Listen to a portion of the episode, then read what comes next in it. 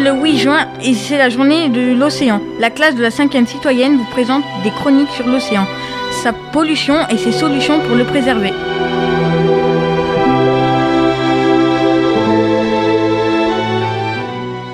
Bonjour, aujourd'hui nous allons nous intéresser à un problème qui nous touche tous, un problème dangereux. Oui, nous allons parler des zones mortes. Mais au fait, c'est quoi une zone morte? Une zone morte est un espace aquatique dont la vie animale et végétale est privée à cause de- du manque d'oxygène dû aux produits de l'agriculture comme le fertilisant.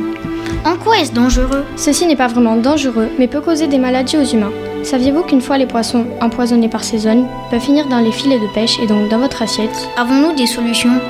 Oui, nous pouvons filtrer les rejets automobiles, avoir un meilleur traitement des eaux usées, un contrôle sur l'utilisation des engrais chimiques. Ainsi que la plantation des forêts qui retiennent l'azote avant qu'il ne puisse arriver dans les océans, mers ou rivières. Donc pour éviter un désert aquatique, chacun peut faire un geste en essayant de limiter la production des usines ou des fermes. Merci de nous avoir écoutés et bonne journée à vous.